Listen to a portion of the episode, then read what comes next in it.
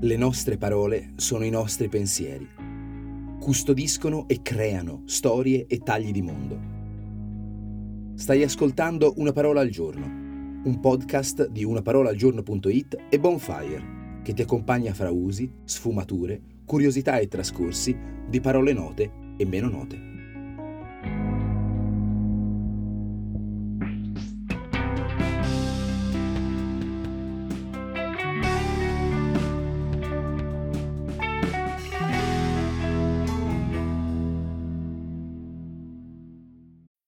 When you need mealtime inspiration, it's worth shopping Kroger, where you'll find over 30,000 mouthwatering choices that excite your inner foodie. And no matter what tasty choice you make, you'll enjoy our everyday low prices, plus extra ways to save, like digital coupons worth over $600 each week. You can also save up to $1 off per gallon at the pump with fuel points. More savings and more inspiring flavors make shopping Kroger worth it every time. Kroger, fresh for everyone. Fuel restrictions apply. Forse abbiamo idea del fatto che la lingua francese sia stata una sorella maggiore per la lingua italiana. Non per meriti intrinseci, figuriamoci, sono secoli che non si parla più dei geni, degli spiriti delle lingue, ma piuttosto per un assetto politico e sociale contingente su cui però la Francia, nel bene e nel male, ha potuto contare fin da tempi remoti. La relativa unità nazionale, e l'assoluta concentrazione su Parigi di tutto il suo peso culturale le ha permesso di avere un'esperienza linguistica, letteraria e artistica di un grado capitale di mondo, una massa critica che si è distinta sul panorama europeo dal Medioevo profondo fino ai giorni nostri. La quantità di parole che prendiamo in prestito dal francese, potremmo dire da Parigi, è una mole impressionante e le prendiamo in prestito perché parole letterarie, note usate da tutta l'intelligenza italiana e anche perché parole di remota attualità, parole della politica francese e perciò europea. Non sono poche le esperienze politiche francesi non tiepide. La politica francese non si distingue nei manuali di storia per essere tiepida. Esperienze di cui conserviamo il nome astratto dal contesto storico, per ragionare dei nostri tempi, dei nostri eventi, delle nostre tendenze di oggi. Questa settimana ne vediamo qualcuna e cercheremo di coglierne il tratto generale, perché in questa haute cuisine della politica sono venute fuori delle categorie davvero imperdibili.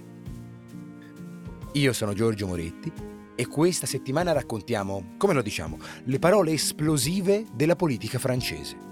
Oggi fronda.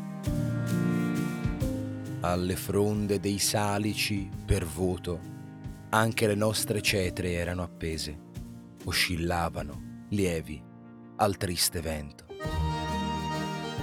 Ecco, non stiamo parlando di queste fronde, ringraziamo Salvatore Quasimodo per l'intervento, anche se questa fronda è un termine delicatissimo, di bellezza poetica struggente. Pensa alla precisione con cui la fronda indica il ramo con foglie. Peraltro è anche un termine piuttosto misterioso. Il frons latino ha un'origine incerta e dibattuta ed è plausibile sia un residuo del sostrato prelatino di lingue perdute antecedenti alle migrazioni indoeuropee, come non di rado sono i termini che afferiscono alla vegetazione e alla parte più umile del mondo naturale. La fronda che oggi ci interessa di più ci racconta una corrente di opposizione, coperta e tenace. Che sia legata all'altra fronda? In realtà no.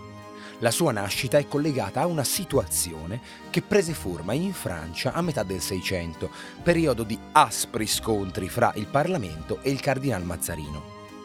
Ricordiamo che in questo periodo Luigi XIV, futuro re sole, è ancora minorenne e in Francia c'è una controversa reggenza.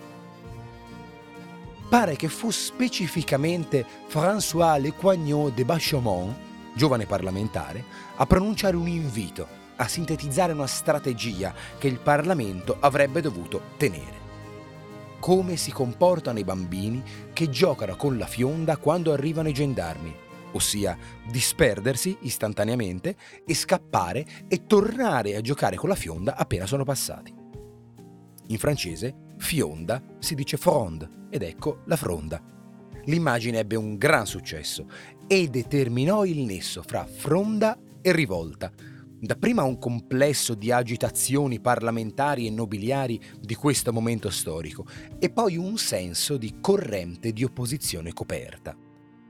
Perché ciò che Bachaumont suggerì fu di non aprire subito il conflitto, ma di far crescere in modo più riservato uno spirito di ribellione intenso.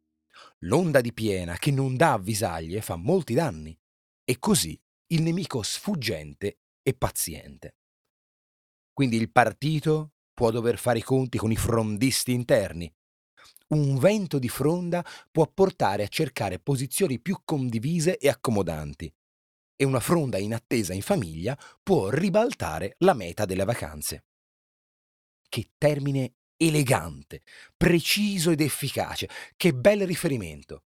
Ancor più bello se teniamo a mente l'immagine di Bachaumont. Spero che troviate il tema interessante. Per domani, incipriatevi le parrucche.